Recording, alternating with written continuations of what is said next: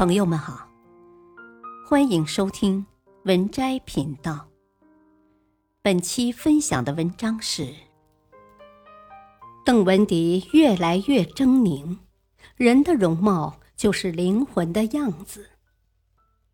一，英国《卫报》在盘点值得记住的人和事时，把年度离婚案颁给了默多克和邓文迪。哦，当然了。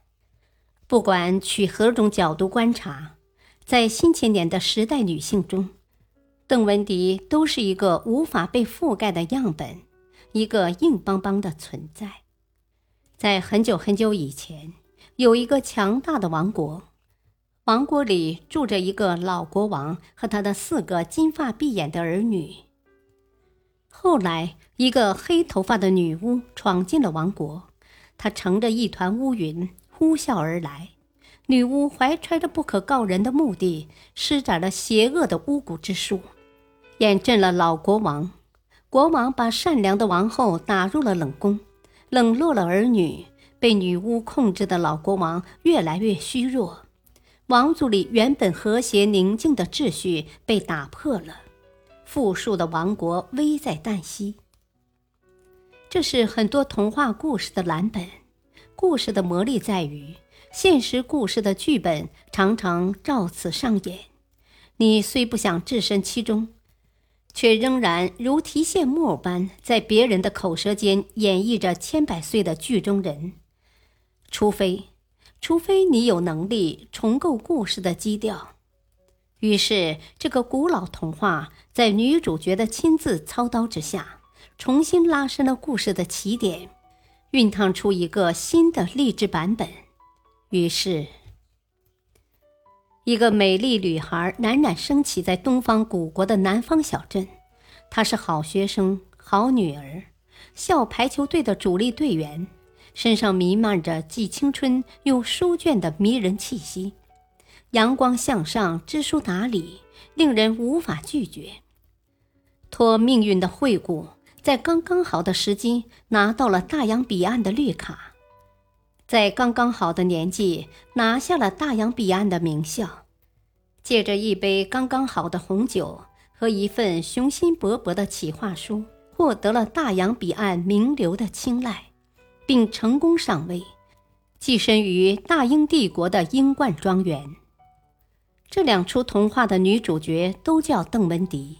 这两个自相矛盾、南辕北辙的形象的主人，而剔除了这双重演绎之后的事实是这样的：十四年前，默多克与第二任妻子突然离婚，并在十七天后与小他三十八岁的一位华裔女子闪婚的消息震撼了世界，从主流媒体到时尚小报，火力全开。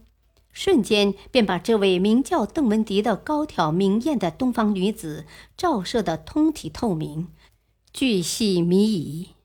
她在全世界的注目礼下，挽住了这个星球上最有发言权的老人的臂膀，踌躇满志，依你而来。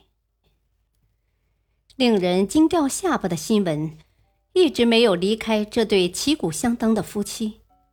不久后，早因前列腺病失去生育能力的默多克，再次展现了他在繁衍子嗣方面惊人的先见之明。通过瞒过前妻的冷冻精子，他帮助邓文迪成为了这个家族里两个混血后裔的妈妈。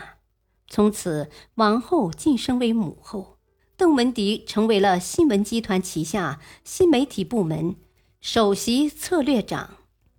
并开始雄心勃勃地介入墨家的家族事业。又后来，消息称邓文迪没有如愿获得新闻集团的股份。他为默多克生下了两个未成年女儿，只是一个价值八百七十万美元的无投票权基金的受益人。默多克这个决定几乎马上令二人的婚姻走入困境。这之后。据称，两人出现在某豪华游轮的慈善晚宴上，两夫妇面无表情，从头到尾并无互动。这一幕出现在七年前。半年前，默多克突然提出离婚诉讼，这场让邓文迪感到非常突然、令人震惊的离婚官司，以年底一场十分钟迅速达成协议的速决战画上了句号。BBC 称，现场气氛融洽，八十二岁的默多克与四十四岁的邓文迪在法庭上客套地握了握手，并简单地拥抱了一下。与此同时，留在人们视野里的，是默多克在新闻帝国彻底去邓后的展颜一笑，以及前后脚离开法院时，邓文迪那张因为阴云密布而令人印象深刻的脸。这期间发生了什么，外人不得而知。我们知道的是，十四年过去了，邓文迪原本明艳爽朗的脸被一张新脸取代了。这张新脸上写着输赢和输赢之后的愠怒。我想这些年他应该有着不为人道的艰难。大家议论邓文迪，最多的还是关于输赢。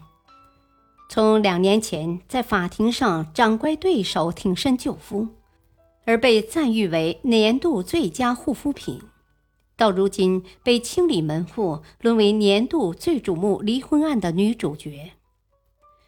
邓文迪在公众和夫婿眼中的形象天翻地覆。